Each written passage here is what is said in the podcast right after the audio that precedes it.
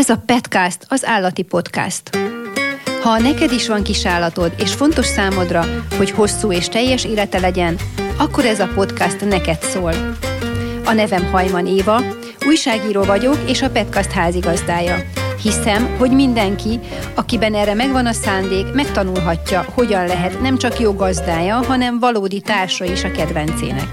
Ebbe a műsorba olyan szakértő vendégeket hívok, akik segítségünkre lesznek ebben, legyen szó tartásról, nevelésről, tanításról, állatorvosi vagy állatvédelmi kérdésekről. Tarts velem, ha te is úgy gondolod, hogy a felelős állattartás az ember kutya kötelessége. Sokféle viselkedés mutathatnak a macskák, amiket mi emberek nehezen tolerálunk vagy nem értünk. A jelölés, a rombolás, az agresszió vagy a kényszeres tisztálkodás is ezek közé tartoznak. Ugye milyen jó lenne tudni, hogy tartási vagy élettani egészségügyi problémák állnak az ilyen megnyilvánulások hátterében? Meg azt is, hogy mit tehetünk ezek ellen.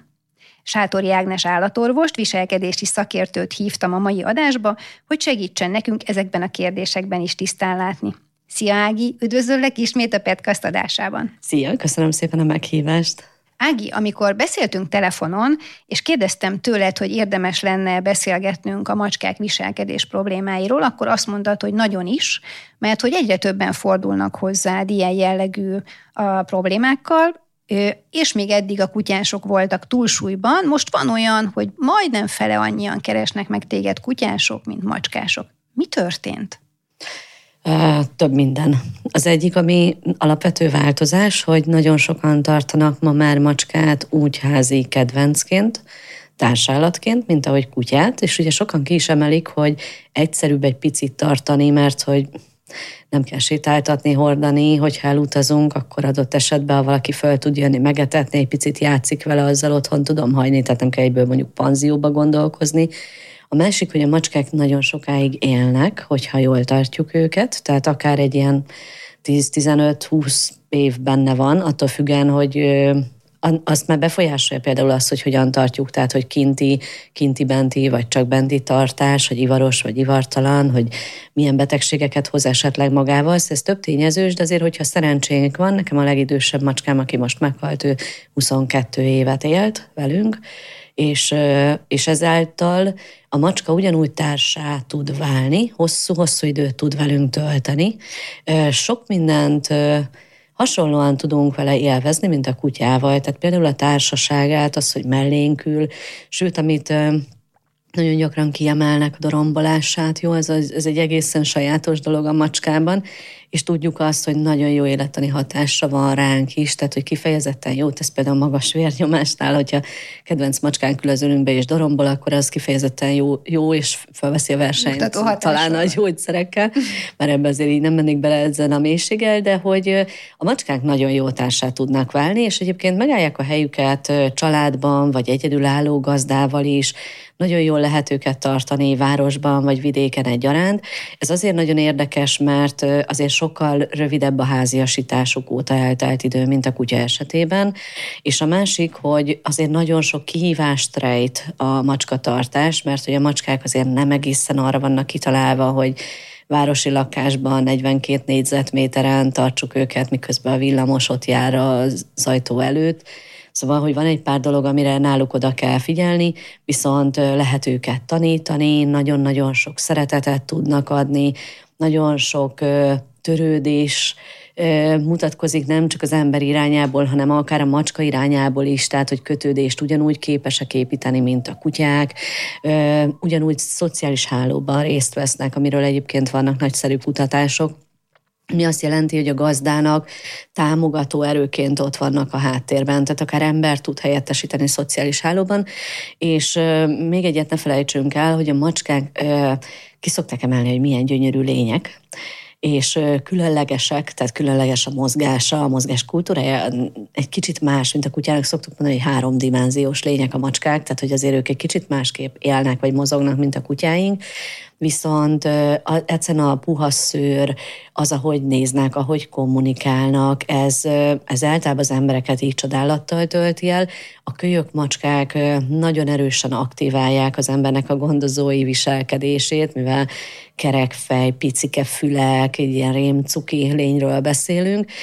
Sajnos ez is egyébként részben a hátulütője, mert nagyon sokan beleugranak úgy a macskatartásba, hogy azért előtte nem gondolják végig, hogy hogy is kéne ezt jól csinálni.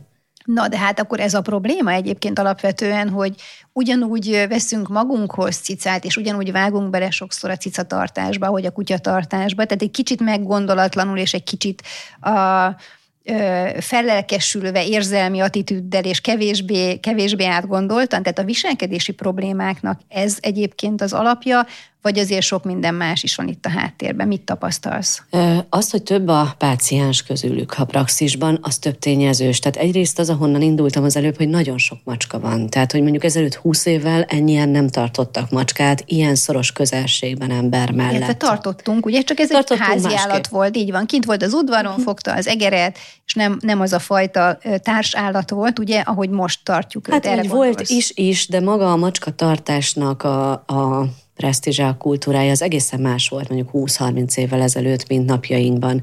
A másik, hogy nagyon sokat változott a környezet az elmúlt 20-30 évben, sőt, tovább megyek, mondjuk az utolsó 10 év az egy látványos változás, akár ha csak a hangokat nézem, a minket körülvevő borzasztó sok ingert, akár a nagyvárosi környezetet, azért általában elfelejti a gazda, de ezek az állatok többszörösen jól hallanak hozzánk képest.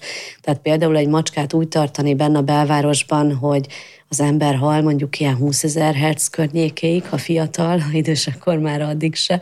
A macskák meg hal 60 ezerig, tehát ultrahang spektrumba hal, ahol nekünk esélyünk sincsen. Ugye neki ez jön abból, ahogy vadászik, tehát például a rákcsálok, amikor kommunikálnak, ő ezt ő nagyon jól hallja, mi meg semmit nem hallunk belőle, de hogy ez vissza is üt annyiban, hogy például neki, amikor egy zajos környezetben van, akár nézem decibelben a hangerőt, az is nagyon zavaró lehet, akár hogyha abba belegondolsz, hogy nagyon sokan használnak például ultrahangos rákcsáló riasztókat.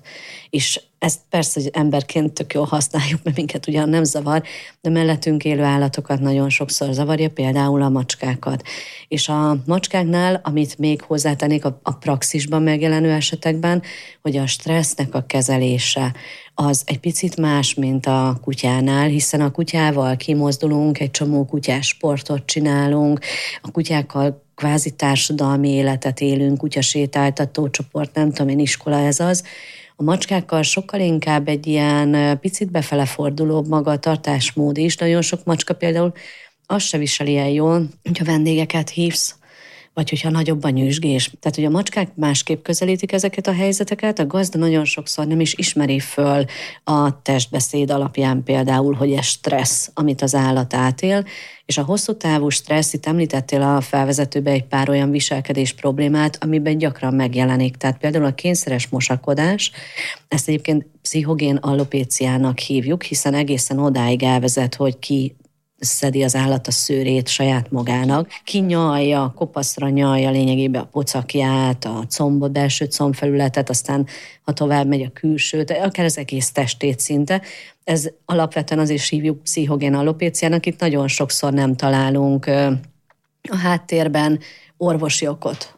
A macskáknál sajnos az agresszió is lehet a stressznek a következménye, és amit lehet látni, és főleg ez a dolog úgy, én azt gondolom, hogy a Covid-hoz datálnám, tehát hogy a Covid kezdetétől lehet látni egy olyan szintű felfutást a macskás esetekben, aminek az egyik magyarázata az is lehet, hogy az ember is sokkal-sokkal stresszesebb, aki Vagy mellette él. otthon a cicákkal, és a cicák ezt nem annyira jól tolerálták, tehát korábban elmentünk, maguk voltak egész nap, és most meg sokat voltunk velük, ez is gond lehet. Ez is gond lehet, hogy ne, sőt a macskák igazából egy eléggé fura világ, ahogy ők élnek, hiszen hogyha megnézed azt, hogy aki kutyát tart, tudja, hogy a kutya viszonylag gyorsan felveszi az én ritmusomat, a napi ritmusomat, a heti időbeosztásomhoz tökéletesen tud alkalmazkodni. A macskák ennél kicsit kockábbak, tehát ő nekik megvan a saját napi ritmusuk, amibe beleszoknak, és utána szeretik, hogyha az úgy állandóan úgy van, szoktuk mondani, egy picit OCD-sek, tehát ugye nekik megvannak a maguk kényszeres dolgaik, ők szeretik azt, hogy mit esznek, mikor esznek, hogy utána legyen ideje mosakodni, pihenni egyet, aztán játszani, aztán kezdeni előről. A pihenés például az is egy más dimenzió. A kutyánknál megszoktuk, hogy fölpattanunk, megyünk, elmegyünk egy kicsit, sétálunk, visszajövünk, zajlik az élet, ahogy zajlik. Egy macskának akár napi 15 óra, 18 óra alvás az úgy belefér, vagy pihenés az idejébe, és ebbe egyébként még hozzácsatolódik mondjuk két óra mosakodás, ami a normálisan belül mozog. Na most a macskák a Covid alatt nem viselték jól, hogy mi is szétdultuk ezt a rendszerüket, és nagyon sok például agresszió problémás eset az így jön, hogy, hogy megszokta a macska, hogy hogyan él, ehhez képest a gazdik nem mentek el, mert otthonról dolgoztak online, a gyerekek online oktatásban voltak, fűfavirág szaladgált, nem volt normál pihenőidő, hol etették őket akkor is, amikor egyébként nem szokták, hol kimaradt, tehát össze-vissza borult ez a rendszer. Nagyon sok macskát ez egyébként komolyan megviselt, és ugye az a generáció, akit pedig a COVID alatt fogadtak be, én azt gondolom, hogy azok majd még csak most fognak igazán viselkedésben látványos dolgokat produkálni, vagy hát már produkálták igazából a múlt nyár óta. A másik viszont, hogy az a generáció a cicáknál, aki abba szocializálódott, hogy otthon van a gazda, fura módon neki a napi ritmusa és az elfoglaltságai azok ahhoz igazodnak, amit akkor tapasztalt. Tehát például most már van macskában is szeparációs problémás esetünk, akinek az egyedül léttel van a problémája, ami viszonylag ritka egyébként. Tehát tudjuk, hogy van ilyen macskánál, de sokkal-sokkal ritkább, mint a kutyáknál. Mik a leggyakoribb problémák az említettek mellett, vagy azokon túl, amik, vagy ezek, ezekkel együtt, amikről beszéltünk, amikkel hozzád fordulnak cicák? Itt gazdai. nagyon jó a kérdésed, tehát hogy én külön választanám, mert az, hogy mik a leggyakoribb problémák, az nem feltétlenül esik egybe azzal, amivel hozzám gyakran fordulnak. Mert a macskáknál például nagyon gyakori probléma a durva játék amikor ugye úgy pofoszkodik, kiugrik, megtámad minket, leküld egy nyaklevest, és csak így viccből. Tehát minket bánt, nem vagy, a másik cicát, ugye? Igen, igen, adott esetben a gazdát, de hogy ezt egy ilyen játék szituációban hozza elő, de ettől még tud karmolni, tud harabdászni, vagy például az utazással kapcsolatos zavarok, nagyon sok macska nem tud jól utazni, meg de nem szeret utazni. hozzád ezekkel a kérdésekkel? Fordulnak, de sokkal ritkábban ezekre. Általában megtalálják a gazdák máshogy a megoldást, illetve megtanulják elkerülni a szituációkat. Tehát például az utazás, azt lehet látni, hogy nagyon sok gazda nem utazik inkább akkor macskával. Megoldható lenne egyébként, de akkor inkább elkerüljük ezt, és megoldjuk másképp. Amivel sokkal gyakrabban fordulnak hozzám, az az egyik az eliminációs zavarok, tehát az ürítéssel kapcsolatos zavarok. Itt nagyon gyakran a vizeletürítéssel kapcsolatos Ez azt zavarok. Jelenti, nem azt jelenti, hogy nem tud pisilni, vagy túl sokat pisilni, hanem hogy jelöl. Vagy jelöl, vagy nem. Aha. Tehát, hogy a macskáknál rögtön ott külön válik a kettő, hogy amikor egy macska nem az alomba ürít, ugye, és ez egy, megint a kutyához képest egy fura dolog, mert a kutyánál, amikor azt mondom, hogy szobatiszta, az alatt azt értem, hogy a lakáson belül nem ürít.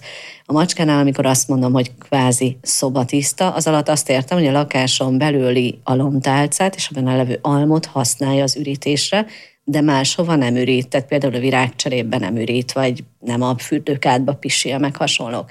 És náluk beszélünk arról, hogy felboruló szobatisztaság, ez egy problémakör, és beszélhetünk külön jelölésről, jelölő viselkedésről, és ez a kettő sajnos van olyan, hogy egyszerre is jelen van.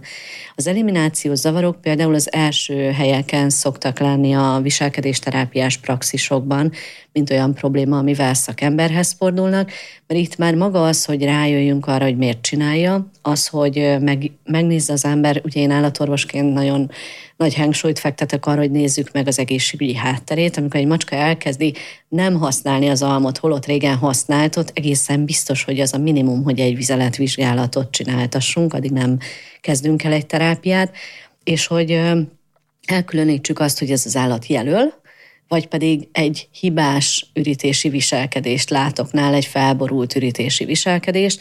A kettő között azért van minőségi különbség, mert más a háttere, akár az érzelmi háttere, ami mögötte van. Mennyire gyakori az, hogy ennek egészségügyi oka van? Nagyon gyakori, sokkal-sokkal gyakoribb, mint azt az ember gondolná.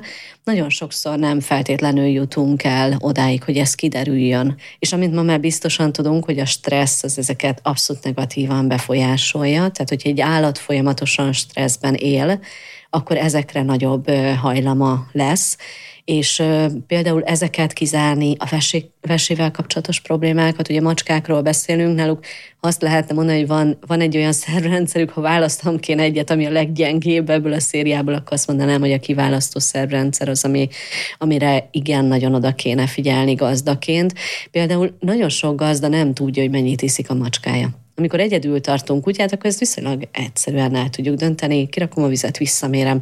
Macskáknál gyakran látjuk, hogy szeretnek úgy inni, ahol például van olyan víz, aminek egy picit más az összetétele, mondjuk a virágcserepek alatt ami van a tálkákban. Nagyon sok macska rákap a csapbolivásra fürdőkádból kinyalogatnak, zuhanytálcából vizet. Szóval nagyon sokszor azt se tudja pontosan gazda, hogy mennyi vizet viszünk be. Nagyon sok macskánál ugye ott vannak a nedves tápok, amikkel nagy mennyiségű folyadékot egyébként beviszünk, és ahhoz, hogy mondjuk meg tudjam ítélni, hogy a macska mennyit iszik, rögtön ott szokott az első kérés, hogy jó, mérjük vissza 24 órára, hogy körülbelül mennyi folyadékot fogyasztott, és utána vissza lehet mérni egyébként az ürített vizeletet, mert a súlyát vissza tudom mérni, illetve ma már ezt, ezt is egyébként kevés, meglepően kevesen tudják, de van vizeletgyűjtő alom, ami egy spéci alom, alá tesszük a macskáknak, egy pici szoktatást igényel, hogy elfogadják, utána lényegében ez átengedi a vizeletet, és utána össze lehet gyűjteni. Arra, hogy mondjuk egy diagnosztikába elinduljunk, arra már jó lehet. És épp ezért nézni kell azt, hogy mit ürít és hova, és hogyan. Tehát a macskák azok ebben is egy kicsit ilyen nehezebb feladványt szoktak jelenteni. Ahogyan alatt mit értesz, hogy könnyen vagy nehezen? Értem azt is, hogy könnyen vagy nehezen, de értem például azt is, hogy függőlegesen vagy vízszintesen. Ugye ezt szoktuk mondani, hogy horizontális vagy vertikális az ürítés, mert a macskák, amikor jelölnek, akkor az általában függőleges felületre történik. Ezt azért a legtöbb gazdi tudja, hogy mondjuk az ajtó környékét, ha összepisili a macska, vagy a táskára rápisil, ami ugye az ajtó mellé le van támasztva, hogy annak az esetek 99%-ában tényleg jelölő üzenete van, tehát ez valakinek szól viszont a vízszintes felületre ürítés az a nagy részében az eseteknek felborult szobatisztaságra és nem jelölő viselkedésre utal. Változik például a kettő között a mennyiségben is különbség van, vízszintes felületre általában ezek nagy mennyiséget szoktak üríteni. Az állatok a függőlegesre az olyan inkább, úgy kell elképzelni, mindig azt mondom, mintha parfümöt fújnál, tehát egy egészen mikro mennyiség, és nagyon sokszor egyébként észre se veszi a gazda, csak akkor, amikor már amikor már ez hosszabb ideje áll fönt, hiszen sokszor ilyenkor pont azért, mert mikromennyiség, ha reggel ő spriccelt egyet valahova, mire hazaérek, az már meg is száradt, nyomát se látom. Ha nem jellemző a szaga, akkor nem nagyon fog feltűnni, esetleg onnan tűnik föl, hogy mondjuk a laminált bútoroknak elkezd a Igen. teteje olyan fura lenni, és ott már elkezd gondolkozni valaki, hogy hú, hát ez mégiscsak fura és nagyon gyakran nem kapcsolódik úgy össze, hogy, hogy ha mellé ürít, akkor székletet és vizetet is. Tehát sokszor látjuk azt, hogy a székletet azt azért megtartja az alomba, de például a vizeletet már mellé üríti. Nagyon sok ok lehet a háttérben. A legfontosabbik talán, ha egyet kéne mondanom, akkor az a fájdalom, amit mindenképpen vizsgálnunk kell ilyenkor. Tehát nagyon fontos az a macskák esetében is, amit már korábban a kutyáknál elmondtál, hogyha viselkedési probléma van, akkor te, mint állatorvos, először azt nézed meg, hogy van-e emögött egészségügyi ok. Ugye? Minden. Igen, igen, én azt gondolom, hogy az állatoknál, amikor a viselkedés megváltozik, annak sok oka lehet, és lehet persze az is, hogy összekapcsoltuk valamit valamivel, mert hogyha vendégek jöttek, a cicánk pont elment üríteni az alomtálcába, és Pistike benyitott és nagyot kiáltott, hogy hé, itt a cica, akkor ő szívinfarktust kap, kiugrik, és utána lehet, hogy többet nem akar bemenni abba az alomba. Szóval van olyan, amikor egyértelműen tudom mondjuk egy viselkedéses dologhoz kötni az állat megváltozását, az állatviselkedés változását, de amikor nem találunk ilyen nagyon-nagyon exakt egyértelmű dolgot, akkor az az első, hogy először nézem az egészségügyi hátteret, mert hogyha az állat viselkedése változik, annak oka van. A jelölésen túl mi az, ami, amivel még hozzád fordulnak? Hát, amivel még sok baj szokott lenni, az az agresszió problémák a macskáknál, illetve a szorongásos problémák, és sajnos néha összefügg. Az egymással való agresszió, tehát mondjuk két cica, hogyha van egy lakásban, vagy egy embernél, akkor az ő egymással való agressziójuk, vagy az emberrel kapcsolatos. Mert azt mondta, hogy általában az tűrik a gazdák, hogy velük egy kicsit pofoszkodnak a cicák, vagy oda karmolnak.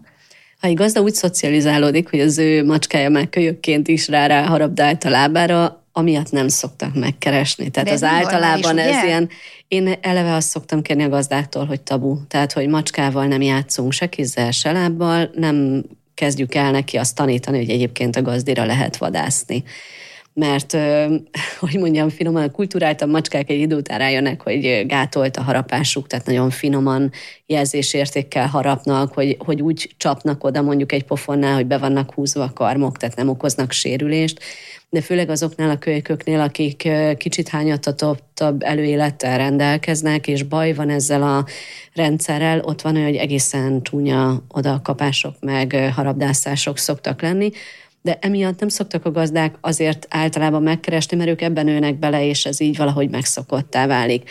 És visszatérve a kérdésedre, is is, tehát most nem tudnám neked, eddig azt mondtam volna, hogy alapvetően inkább a macska-macska agresszió az, ami dominál az esetekben.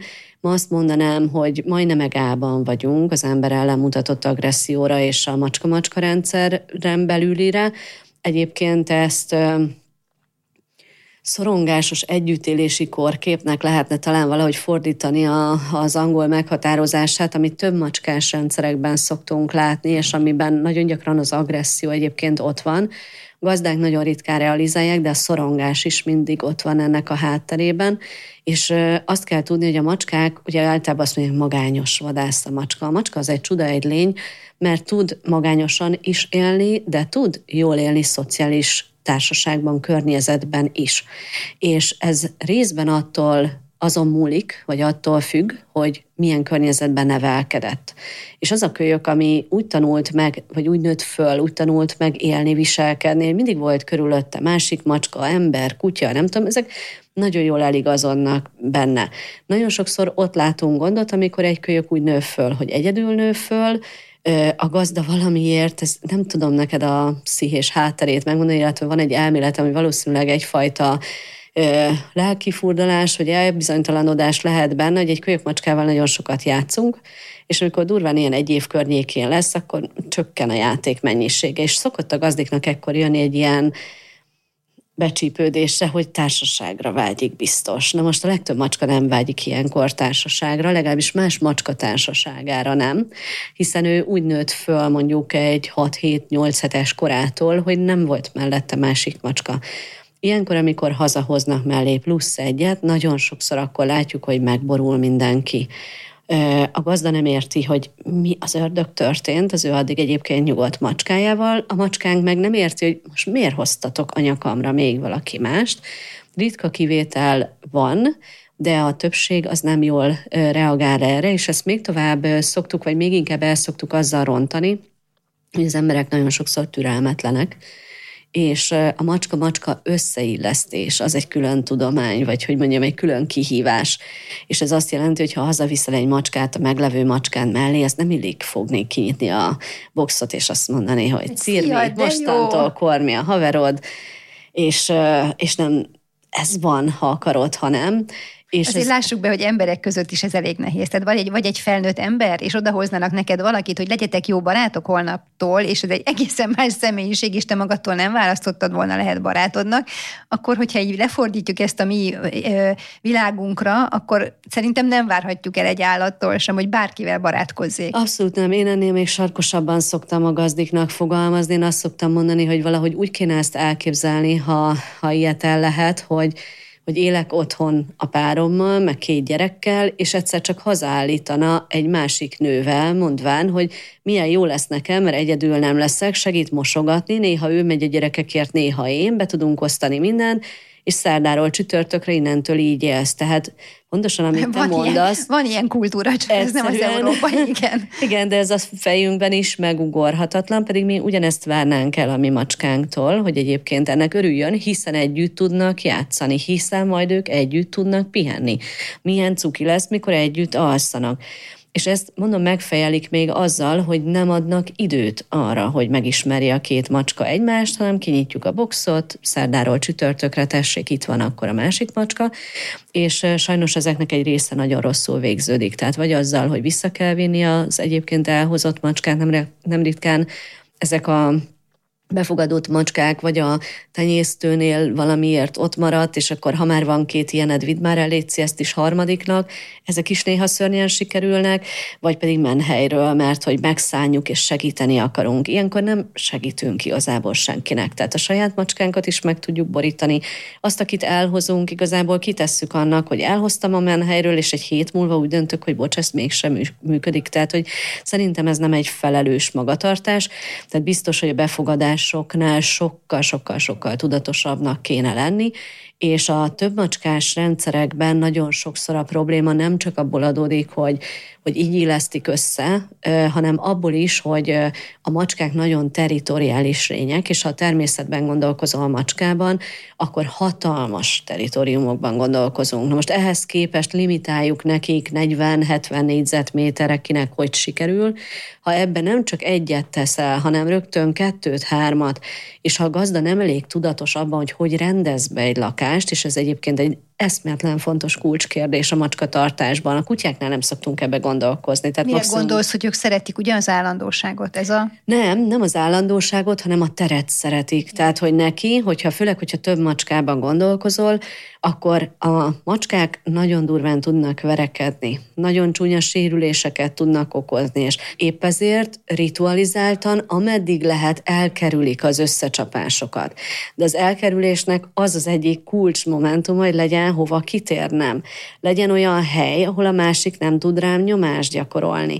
És ebből adódóan egy korrektül berendezett macska-barát lakás, az azt jelenti, hogy van benne, nem tudom, három-négy plafonig érő macskabútor. Ugye ez a másik, amit a gazdik el szoktak felejteni, macskánál erőforrások van, tehát erőforrás ugye az étel, az alvóhely, az ürítőhely, az evőtálka, az ivótálka, a pihenő bújóhely, ezek mind-mind erőforrás, és ebből úgy kell számolni, hogy ahány macska plusz egy.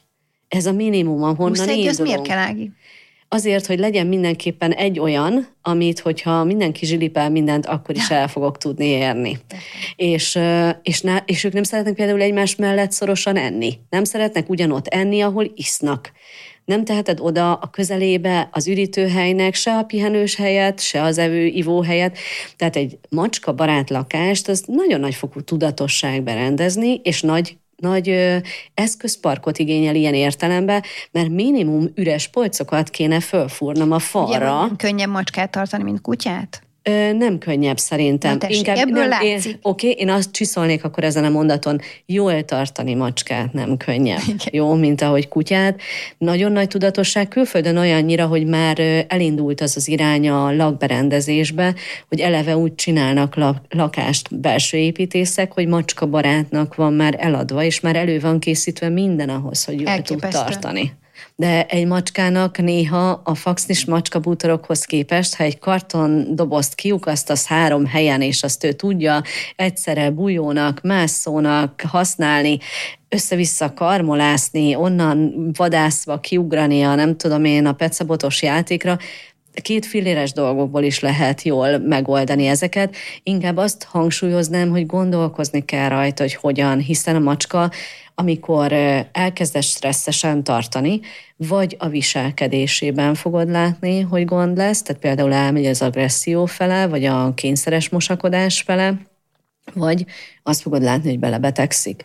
És amivel a gazdik nem szoktak számolni, hogy mindig mondják, hogy már mennyibe kerül egy macskabútor, meg mennyibe te- kerül az, hogy most polcukat fúrjunk a falra, meg hasonlók, ha az állat belebetegszik, abba, hogy rosszul tartod, az egész biztosan sokkal többe fog kerülni, plusz az állat is még lelkileg, vagy hogy mondjam, érzelmileg a sérül ugyanúgy benne, arról nem beszél, hogy a gazda is utána a bűntudattól kezdve mindennel küzdeni fog. Tehát sokkal egyszerűbb lenne ezeket megelőzni, először gondolkozni, utána cselekedni, és akkor egy csomó minden elkerülhető lenne. Mivel tudunk még stresszt okozni a macskáknak, amik jellemzők ma a mai világunkban, de nem is vesszük észre, hogy az számára nem egy kellemes helyzet, és tartósan, hogyha ki van téve annak, akkor az problémát fog okozni, viselkedési problémát, vagy akár egészségügyi problémát? Hát erre azt mondanám neked, hogy majdnem mindennel, de hogyha szűkítenem kéne, akkor két dolgot hadd emeljek ki, az egy, hármat.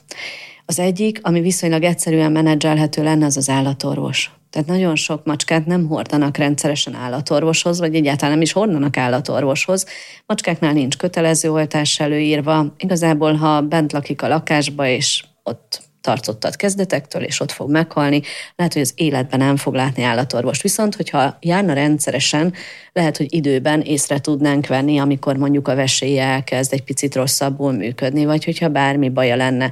Nagyon sokan félnek az állatorvos látogatásától azért, mert hogy nem, nem tudják jól kezelni egy macskát, másképp kell kezelni a rendelőben is, mondjuk, amikor ott dolgozol vele, állatorvosként, és gazdaként is rögtön onnan indul például, hogy be tudom-e tenni a boxba, meg hogy utána el tudok kell utazni vele, a nem tudom én, a hetes busszal akárhova, vagy az autóval, mert nagyon sok macska már ezt is rosszul viseli. Ráadásul gyakran ezt összekötjük a kettőt, tehát sehova máshova nem megyünk boxal, meg busszal, vagy autóval, csak az állatorvoshoz. És ez például egy kritikus pont, amit nagyon gyorsan és nagyon jól meg lehet oldani, hogy az elejétől kezdve tanítani kell, ez a kulcsa. A boxba besétálás, A boxba betételt, így van, az autóval ide-oda utazást, azt, hogy egy boxot fölemelj, vagy letegyél, azt, hogy az állatorvos szállja rá azt a 10 percet egy héten, de kölyökként hordjuk le hetente, akár egyszer-kétszer barátkozzon vele, tegyük ki az asztalra, vegyük le, játszunk vele, etessük, és gyönyörűen meg lehet ezeket tanítani. És szinte stresszmentesen lehet, sőt, lehet stresszmentesen kezelni macskát. A másik a mellette élő egyéb állatok. Tehát nagyon sokan a fejükbe veszik, hogy mert a macska és a kutya egyébként jól kijön egymásra, milyen jókat játszanak. Ez nem mindig a mind a két fél nem mindig éli meg hasonlóan a játékot. Tehát valamikor a kutyának ez tényleg nagyszerű játék, és valamikor a macskának egyáltalán nem az. Ez is nagyfokú stressz tud jelenteni. Hát ugye? láttam mémekben, meg egyéb helyeken olyan videókban is képeket arról, hogy pont fordítva is van, hogy a, ja, hogy a kutya az, aki stresszt él át a macska, macskával való játék miatt. Oké, okay. amiket a mémekben meg a, egy kicsit óvatosabb lennék ezekkel a YouTube meg hasonló videókkal, mert hogy azért nagyon érdekes, hogy egy-két kiragadott esetet látsz, és egy-két vérmesebb macskát, akinek olyan a személyisége, meg van egy jó kis tanult tapasztalati háttere, hogy hogyan lehet mondjuk egy kutyát megfélemlíteni, mert megtudnak. Ettől még mondjuk úgy élni, hogy a kutyák ott vannak, és ő nem szeretné, az ugyanúgy stresszt jelenthet, függetlenül attól, hogy egyébként a macska lehet, hogy helyben hagyja a kutyáinkat.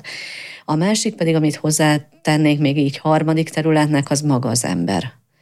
Tehát, hogy az emberrel való kapcsolat, az a macskatartóknak egy jelentős része nem csak azért akar macskát tartani, hogy gyönyörködjön benne, hogy mondjuk az ablakba ül, és milyen csoda szép macskája van, hanem elemi igényünk van arra, hogy ölbe vegyük, hogy simogassuk, hogy szeretgessük, hogy fölkapjuk, átöleljük, fölrakjuk a nyakunkba, meg hasonlók. nagyon-nagyon sok macska nem viseli ezt jól. Viszont megtanulja egy részük elviselni. Valahogy úgy van a fejükben, hogy jó, hát ha neked ez a mániát, hát csináld. És van egy részük, aki természetesen szereti ezt, tehát hogy én nem mondom azt, hogy nincs olyan macska, aki imádná a simogatást, de az ember, mikor elkezd simogatni egy macskát, vagy nagyon sok gazda, és a gyerekekre egyébként ez különösen igaz, hogy amikor simogatsz egy állatot, kutyáról vagy macskáról, bár, bármikről beszéljünk is, amikor te is egy sajátos érzelmi állapotban vagy, és valahogy az van az emberben, hogy ha én élvezem, amit csinálok, akkor biztosan a másik is. Most egy kutya az viszonylag gyorsan mondjuk arrébb megy, hogyha nem tetszik neki, a macskák kicsit másképp szokták ezt intézni, ül az öletbe, mert egyébként valószínűleg ő is jól érzi ott magát, puha is, meleg is, tök jól el vagyunk. Simogatod, simogatod, neki eljön az a határ, amikor már elég. De ez nem jelenti azt feltétlenül, hogy egyébként elmenne, hanem gyakorlatilag reflexből vagy lehúz nekem egy pofont, vagy visszaharap a kezemre, vagy megkarmol, és ezzel kvázi kifejezi, hogy létszi, létszi, nekem ez sok volt. De ez nem azt jelenti, hogy utána nem fog oda jönni mellém kucorodni csak az emberek vagy összekeverik ezeket a dolgokat, attól, hogy egy állat közelséget szeretne, vagy fizikai kapcsolatot hozzám, tehát hogy hozzám érjen, az nem jelenti azt, hogy ő azt szeretne, hogy én állandóan őt dögönyözzem, meg simogassam. És ezért például a macskáknál a simogatás által kiváltott agresszió, az egy külön agresszió típus. És ez egy létező dolog, és akkor itt megint egyet hadd kanyarodjak vissza az orvosi részéhez, hogy van olyan macska, akinél egyszerűen elmarad annak a megtanulása, hogy az ember simogatása az jó.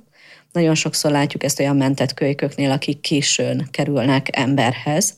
Ott már eleve azzal kell számolnom, hogy lehet, hogy fogok tudni vele jól játszani, élvezni fogja a társaságomat, de lehet, hogy a simogatás az neki nem lesz hosszú távon is egy ilyen nagyon klassz dolog.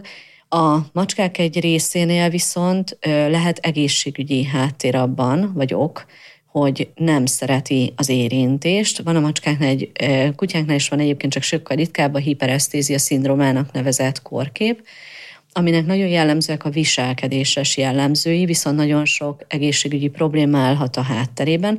Ezek a macskák nagyon sokszor például azt látod, hogy rángatja a bőrét, úgy néz ki, mintha hirtelen megcsípte volna valami, vagy hozzáérsz, és elrántja a bőrét, vagy nem szereti, hogyha mondjuk a gerincnek a hátsó részénél érsz a hátához. És ezeknek a macskáknak egy részénél neurológiai probléma van, ortopédiai probléma, bőrgyógyászati, emésztési, eszmetlen sok minden lehet mögötte. Attól függ, hogy mit találok, az esetek nagy részében igen, és van olyan, amikor ennek nem találjuk meg az okát, csak a viselkedésben látjuk, és annak is van kezelése egyébként, tehát mind viselkedésben, viselkedés alakításban, mind gyógyszerekkel tudunk segíteni ezeknek az állatoknak, csak ez azt feltételezi, hogy észrevegye a gazda, hogy valami és nem stimmel. Igen, és amit mondtál, számomra azt is feltételezi, hogy ugyanúgy, mint egy kutyánál, vagy bármelyik más házi állatnál, hogy nagyon figyeljünk az állatra, figyeljünk a jelzéseire, figyeljünk az ő személyiségére, az igényeire. Tehát, hogy lehet, hogy én azt akarom, hogy tényleg állandóan kucorodjon az ölembe, és engedje, hogy simogassam, de ha azt látom, hogy ez neki sok, akkor azt vegyem tudomásul, hogy ez neki sok. De igen, vegyük tudomásul az, hogy, hogy az ő igényei hol, hol kezdődnek, hol érnek véget, vagy hol, hol van az a határ, ami már tényleg, ahogy mondott, sok neki. A másik, hogy, hogy egyfajta üzenet ez akár trénernek, akár állatorvosnak, akár az asszisztenseknek, hogy azok a gazdák, akik nagyon szoros jó kapcsolatot ápolnak a kedvenceikkel, mindegy, hogy kutya, macska, nyúl, tengeri malac, bármilyen áratról beszélünk, automatikusan azért, mert jó a kapcsolat, sokkal jobban figyelnek az állatra. Lehet, hogy nem tud mindent exakt módon megfogalmazni, meg szaknyelven leírni, de például azt, hogy megváltozik a viselkedése, azt észre fogja venni.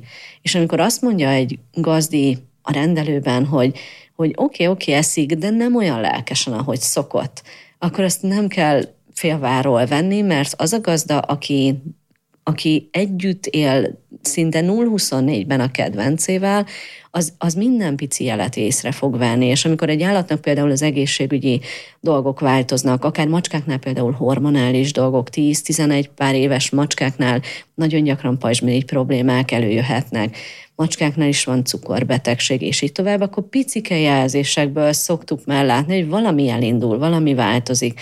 Ha időben elkapod, értelmszerűen gyorsabban, jobban tudok beavatkozni, és hát ha könnyebben lesz megoldás. Ezt a gazdiknak is komolyan kell venni, ha látja az állat viselkedésének a megváltozását, és ne hagyjuk, hogy az állatorvos ne vegye komolyan a mi jelzéseinket. Igen, sőt én azt mondanám, hogy ha egy gazdi azt látja, hogy valami változik, akkor elő kell venni régi vágásúan vagy egy füzetet meg egy tollat, vagy elkezdeni a telefonba a naplót írni, és elkezdeni azt nézni, hogy oké, okay, mi változik, kapcsolhatom-e valamihez. Mert lehet, hogy mutatja azt, hogy változik az állatnak a hallása, lehet, hogy azt mutatja, hogy evés után vagy evés előtt látom inkább a változást, akkor tudom, hogy az emésztőszervrendszert kéne néznem. Azt látom, hogy eddig használta az almot, de most meg nem, és így bevillan, hogy fú, mint hogyha egy két-három napja hallottam volna egy ürítéskor, mint hogyha föl, fölmiákolt volna, na akkor már egyből gondolhatok azon, hogy az, ha fájdalommal járt, a macska nagyon könnyen köti a fájdalmat bármihez, tehát hogyha abban az aromban, azon a, abban a helységben ürített, és ott fájt neki, akkor jó eséllyel azt többet nem fogja fölkeresni. És ilyenkor nekem ez mind-mind információ. Időskorban, amikor idősödik a cica, említettél például a pajzsmirigy problémát, de ugye számos gond lehet, ami a viselkedés megváltozását hozza magával. Mik ezek? A macskáknál az idősödés és az azzal kapcsolatos ilyen kapcsolatosan ilyen kutyáknál talán beszéltünk róla, demenciával kapcsolatos dolgok. Macskánál sokkal-sokkal ritkább. Macskáknál már maga az öregedés tünetek is később kezdenek jelentkezni. Egy kutyánál azt mondjuk, hogy már 7-8 évesen már figyeljünk oda, nagyobb testűeknél már akár 6 évesen kezdjük el figyelni ezeket a jeleket. Macskáknál ez ilyen 12 év környékére kitolódik, tehát hogy azért egy picit más világ. Náluk is van demencia, de sokkal-sokkal ritkább, illetve náluk, amit inkább lehet látni, hogy ahogy idősödnek, lassulhat például a tanulásnak a sebessége, sokkal jobban ragaszkodnak a megszokott dolgaikhoz, rugalmatlanabbak abban, hogyha valamiben megborul a rendszer, de náluk sokkal kevésbé probléma ez inkább, mint a, a kutyáknál. Inkább itt a kinti-benti macskáknál figyelni kell arra például, hogy, hogy a mozgása milyen, főleg a kintieknél ott, akkor, hogyha ha ott van kutya is a környéken, mert nem fog tudni olyan tempóban és úgy mondjuk felszaladni egy fára. Benti macskáknál nagyon gyakran szoktam kérdezni ezeket az apró jeleket, amik például fájdalomra utal, hogy hogyan mozog a macska bent, abban a környezetben, ahol eddig is élt. Tehát ha például eddig is felugrott a székre, egy idősödő macskánál az első jele annak, hogy egy ilyen degeneratív izolati betegség elindul, az az, hogy elkezd először gondolkodni, és mondjuk megnézi két-három szögből azt a helyet, ahova föl kéne ugrania. Vagy például egy fura kérdés szokott lenni így a gazdiknak, hogy amikor leugrik valahonnan, akkor az ugrásnak a szöge hogyan változik, mert lehet látni, hogy egyre meredekebben ugranak, és rövidíti azt az utat, amíg földet ér, és változik ezáltal a terhelés mondjuk a melső és a hátsó lábakra, vagy hogyha van lépcső a házba, akkor nagyon gyakran ezek az idősödő betegek azt szoktuk mondani, hogy bunny hoppal, mint a nyuszi, úgy ugrálnak föl. Egy rendesen jól mozgó macska szalad, ilyen egészen légies, könnyed léptekkel, amikor elkezdődnek ezek a problémák, akkor gyakran látjuk, hogy páros lábbal fölszögdécsel, mint a nyuszi. De ez akár odáig elmehet, és itt visszatérve, amit az előbb beszéltünk, hogy a gazda mi mindenre tud odafigyelni, hogy például megváltozik a macska játék stílusa mert az a macska, aki eddig mondjuk a horgászbotos játéknál, hogyha megemeltem a végén mondjuk a tolpamacsot, az fölugrott, és a levegőben ugye egy ilyen jellegzetes mozgásuk van, amikor így rákap, ezek a cicák nagyon gyakran, amikor kezdődnek az ilyen például a mozgásszervi problémák az idősödéssel, szeret horgászbotozni, szeret a tolpamacsra vadászni, de nem ugrik fel, hanem ülve próbálja meg a két melsővel elkapni. Ezek picike jelek, de a gazdának egyébként föl szokott tűnni. Ági, vannak-e problémásabb fajta macskák? Tehát, hogy vannak-e olyan macskák, akiknél jellemzőbb a viselkedés probléma? Én azt mondanám, hogy igen, de azért nem említenék egyetlen fajtát sem, mert nagyon nagy egyedi különbségek vannak, és ezek nem exakt statisztikai dolgok. Tehát én egy-két fajtánál látom azt, hogy hogy több problémát hoz, mert például érzékenyebbek, szociálisan mondjuk érzékenyebbek. Egy-kettőnél tudjuk azt, hogy hajlamosabbak a kényszeresekre. Egyébként ebben van egy, egy-két olyan vizsgálat, amiről már vannak mögötte statisztikák. Tudjuk azt, hogy némelyiknél az agresszió jellemzőbb, és akár idősödőkorhoz kötve előjövő agresszió. Tehát itt vannak ö, már fajtákra jellemző szakirodalmi adatok is. Amit egyedül kiemelnék, anélkül, hogy fajtát mondanék, azok a hibridek. Tehát nagyon nagy divatját kezd élni itthon is a macska hibrideknek a tartás, hogy a hibrid, amikor egy ősi valamilyen kvázi vadmacskát keresztezek a házihoz. Itthon is most már többféle hibrid ö, kapható, meg beszerezhető, azt tudnunk kell, hogy ezeknek egy része tiltó listás, tehát hogy azt a gazdik kevésbé szoktak ennek utána nézni, de megvan az, hogy hányadik generációtól tarthatom otthon kvázi házi kedvencként ezeket az állatokat, és amit rendszerint elfelejtünk, hogy ezek küllemükben nagyon sokszor különleges és egészen extrém gyönyörű állatok tudnak lenni, viszont a viselkedésükben nagyon ott van ez a bizonyos ősi vonal, amit hoznak az adott macskától, amivel éppen keresztezték. Tehát mondjuk bele lehet gondolni, hogy mondjuk, hogyha egy szavanába gondolkoz, és abban, hogy szervált kereszteztünk bele, hát azért az a macska akár a méretében, akár a temperamentumában nagyon elüt a házitól, és itt attól függően, hogy milyen az, az adott egyednek az egyénisége, a személyisége, nagyon sokfélébe lehet belebotlani. És a hibrideknek a tartása az még kritikusabb, mint egy egyszerű házi macskának, hiszen itt például a tér, a teritorium nagysága külön jelentőséget fog kapni, az, hogy mennyire tud három dimenzióba fölfele mozogni, ezek borzasztó nagyokat tudnak ugrani, nagyon lendületesen, vadászviselkedésük adott esetben sokkal hevesebb tud lenni. Tehát gazdaként már eleve, ha valaki egy hibridben gondolkozik, akkor annak őrült módon utána kéne olvasni, hogy honnan származik, hogy mire számíthatok, és hogy hogyan kell jól tartani. Ez azért is nagyon kritikus, mert hogyha ezeknél az állatoknál lép föl akár mondjuk egy agresszió probléma, akkor az ott azért hatványozottan erős probléma, mint mondjuk egy kisebb termetű, sima európai rövidszőrűnél.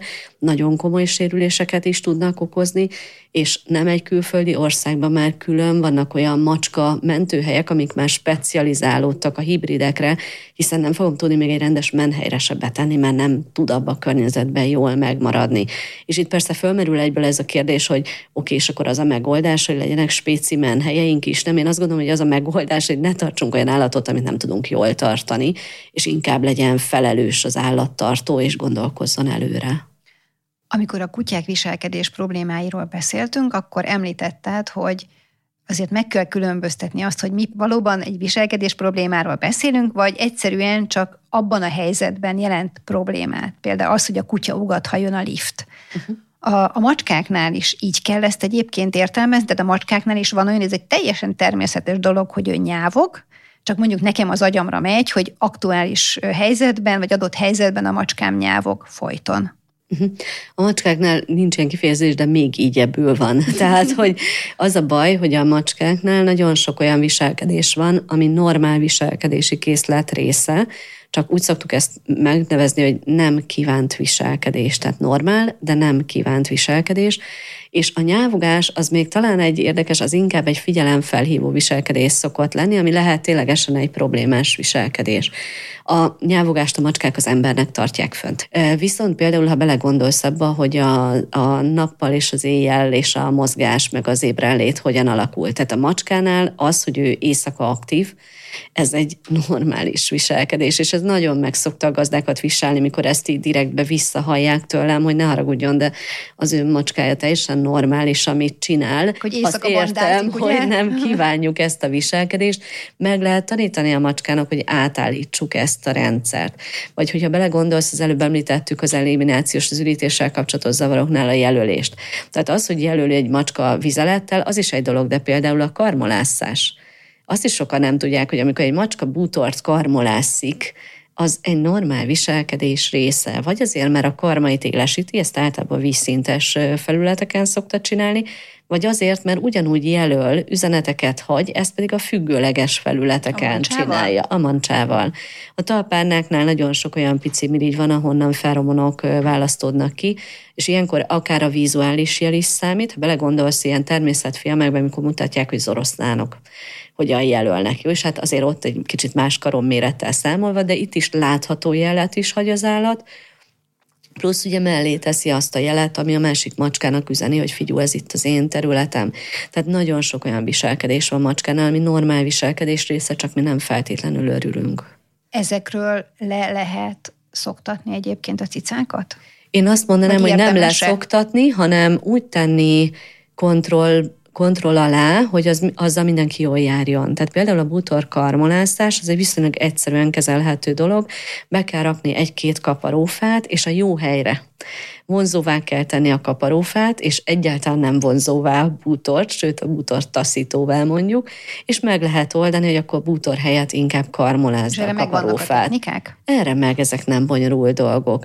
Az éjszakai aktivitás az pedig részben annak a kulcsa, hogy mennyire tudom egyébként nappal elfárasztani majd az állatot, mert hogyha valaki nincs otthon napi 10-12 órát, és utána azt várja, hogy jó, és a macska egyébként hagyja őt éjjel aludni, azért ez egy picit ilyen illúzió, meg tudja ugrani egy csomó macska, tehát félreért, és ne essék egy csomóan végül is ebbe beletanulnak, de sokkal optimálisabb, ha meg tudom azt oldani, hogy reggel is, este is legyen egy olyan játszóidő, amikor ez az energia, ami benne van, a macska egy vadászós állat, tehát azért ne felejtsük el, hogy ő honnan jött, és hogy ott milyen energiákat tud villámgyorsan aktiválni az, hogy mondjuk egy madarat elkapjon, vagy egy gyíkot, hogy ezt az energiát hát tudom tenni például egy horgászbotos játékra, tudok neki annyi aktivitást adni napközben, hogy ha én nem is vagyok otthon, nagyon klassz macska játékok vannak profin tervezett spécijátékok, és nagyon klassz macska játékokat tudunk csinálni mi is ilyen do-it-yourself módon, tehát, hogy PET palackból, kartondobozból, WC papír gurigából zseniális dolgokat össze lehet dobni, amivel a macska nagyon jól tud szórakozni napközben.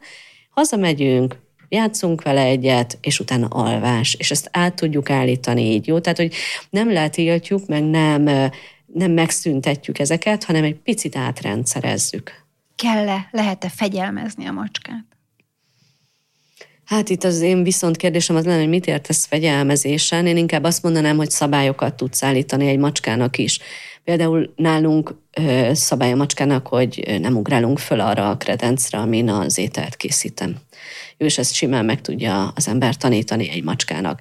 Egy csomó macska meg tudja tanulni, hogy hogyan utazzon, meg tud tanulni hámban közlekedni, meg tudnak tanulni egy csomó trükköt, akár az állatorvosi kezelésekhez, a hogyan vet föl, hogy tartsd, hogyan, hogyan adj be neki. Ugye itt beszéltünk az előbb betegségek kapcsán, például cukorbeteg macskót, inzulint kell adni rendszeresen. Tehát az, hogy ezeket jól elviselje. Tehát a macska nagyon jól tanítható lény, másképp kell egy picit tanítani, mint a kutyán. Ez nem azt mondom, hogy más technikákkal, csak egy picit a macska lelki világát, meg gondolkodásmódját kell érteni ahhoz, hogy értsd, hogy hogyan tanítsd. A múltkor pont egy olyan összeállítást láttam, emlékezz, vagy említve újra ezeket a mémeket, vagy videó összevágásokat, ahol a hámos cicákat mutatták, és mindegyik hámos cica, aki szerepelt a videóban, amikor átették a hámot, akkor így tetsz halál állapotába került, hanyat dobta magát, és, és semmi, sehová, sem mozdulás, semmi. Mm.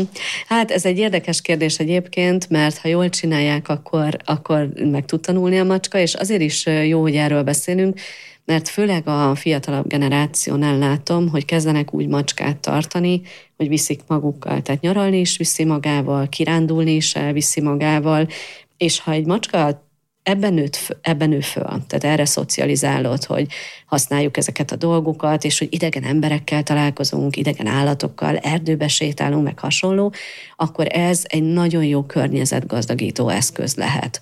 Hozzátenném, hogy azért nem mindegy, hogy milyen környezetbe viszed. Tehát a magyar állattartási kultúra még hagy némi kívánnivalót maga után, és azért Szépen egy... fogalmaztál. Igen, igyekeztem, de hogy, hogy ha leviszed egy olyan helyre, ahol mondjuk egy kutya rá tud rontani, akkor egy életre szóló, nagyon rossz élményt egy pillanat alatt össze lehet hozni, vagy az sem megoldás, amikor mondjuk ráengedem a madarakra és a védett madarakra vadászik, tehát hogy ez mind a két oldala ennek az éremnek nagyon fontos, de a macskáknál, hogyha négy fal között szeretnéd tartani, akkor a környezet gazdagítás, mint műfaj, legyen szó akár arról, hogy etetés, hányféleképpen lehet etetni egy macskát, itatás, nem szoktunk ebbe belegondolni, de az esővíztől kezdve, az ásványvizekig, a friss csobogótól, a nem tudom, még többféle víz, többféle inger, ez is egy környezetgazdagító eszköz. A játékok, a tanítás maga, és egy csomó minden hangok, illatok.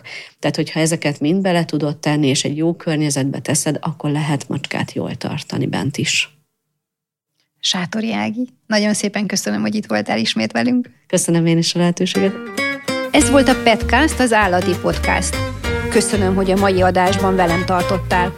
Hallgasd a műsort legközelebb is, hogy a legjobb társa lehess annak, akit megszelídítettél.